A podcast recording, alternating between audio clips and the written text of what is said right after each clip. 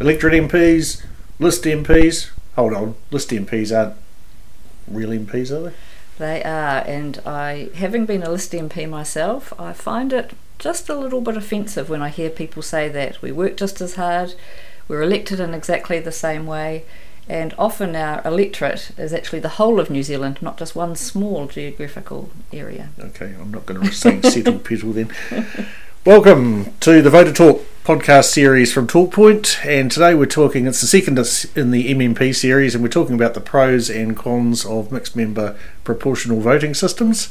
And uh, let me just ask you this, if you go out for a burger, are you looking for good, cheap or quick? Well, you can only have two of the three with burgers, and the same's pretty much with uh, with electoral systems, whether you talk about single transferable votes, first past the post or M M P. Any two of those. Any two, but you can't have all three. So it is what it is. We've got M M P. Heather, this list M P versus electorate M P thing, uh, you know, I sense your sensitivity.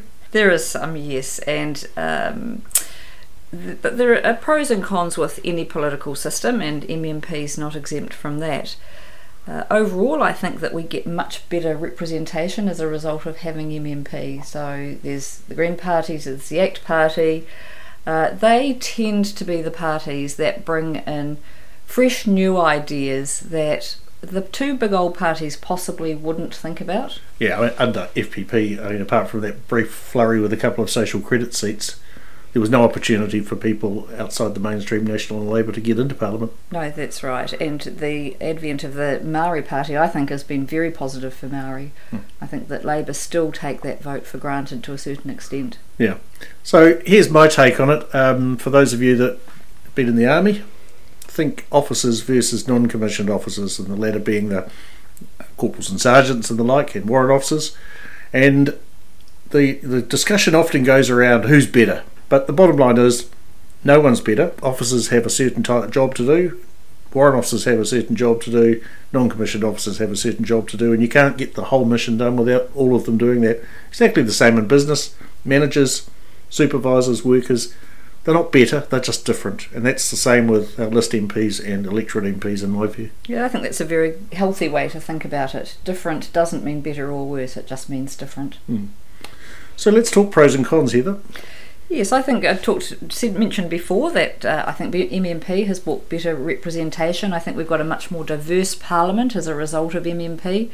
We've certainly got more women M Ps, uh, but diversity is much more than just gender diversity. It's about diversity of thought and also ethnic diversity. Mm. We've got uh, more Maori involved, we've got uh, some Pacific Islanders, which is good, uh, and also some new New Zealanders, Chinese um, and Indian particularly. Mm. So I think it is much, much more representative than the old first-past-the-post system where the pale stale male thing was much more prevalent. Yeah. Are there any other pros that come to mind?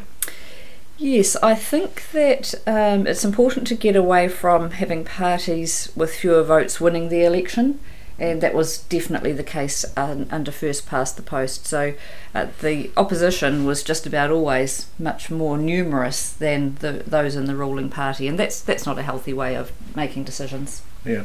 What about the cons? The cons, there's, um, well, some people would say there's an awful lot. I think there's more mixed policy. What M M P does bring is, is greater consensus, and sometimes that takes a while longer to get to a policy decision on. Now that, um, sometimes some people will see that as a negative, but I think it results in more thoughtful policy being Uh, developed that more people are happier with. So I, although some people say that's a con, I actually see that as a positive too. There are a couple of issues with M M P that I would like to fix. One is, I think the five percent threshold that parties get uh, is too high, and it prevents new parties from coming to Parliament, and I don't think we should be discouraging that. I'd like to see that dropped, if not abandoned completely. I think most people could live with a three percent threshold. That means if a party doesn't win an electorate seat, it has to get three percent of the vote. At the moment it's five percent, and that's a very tall order. Personally, I'd, I would abolish the threshold completely. I think that if a party has enough votes to get one M P in Parliament, there should be that representation. Yeah, I agree. Um, what do we have to fear in a robust democracy? Yeah. If you've got one out of one hundred twenty... with some view that's not shared by most. Yep, that's right. And I think that our electoral term is too short. I think that it inhibits long-term thinking. Uh, for the most part, a new new parliament is established. It takes about a year for that to settle down and everybody to establish their places and to get policy up to speed.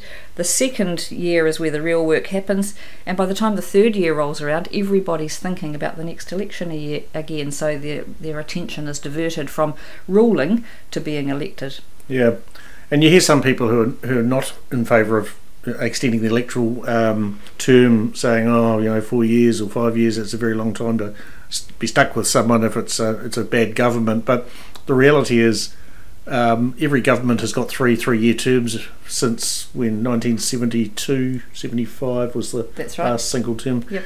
So it's really it's really irrelevant, that argument. Well, nine years is a lot longer than four years if you went to a four-year term. Heather, you've written, you've got a blog where you've written quite a lot about this, haven't you?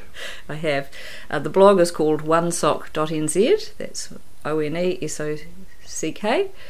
And I've written a couple of blog posts about both of the issues of a lower threshold, why it's important that M M P has that, and why we should entertain a longer election term. Great. Okay, well I think that's probably enough on um, pros and cons for us today. Yes. Uh, if you want to um, ask us a question, you can go to our contact page on our website, talk point dot co dot n z, that's T O R Q U E P O I N T, or you can find us on Twitter, Facebook, LinkedIn and YouTube. Heather, have you got a political quote for us today? I have. This quote is one that I love, and it's from a fellow called Archibald MacLeish, who sounds, for all intents and purposes, Scottish, he doesn't does, he? He does, he does. But in fact he's not. He was an American poet, philosopher, lawyer. And this is the quote. It's about democracy again. Democracy is never a thing done. Democracy is always something that a nation must be doing. That's great. Okay, well, that's it for us today. I'm Simon Ewing-Jarvie. And I'm Heather Roy. Thanks for listening. Talk to you soon.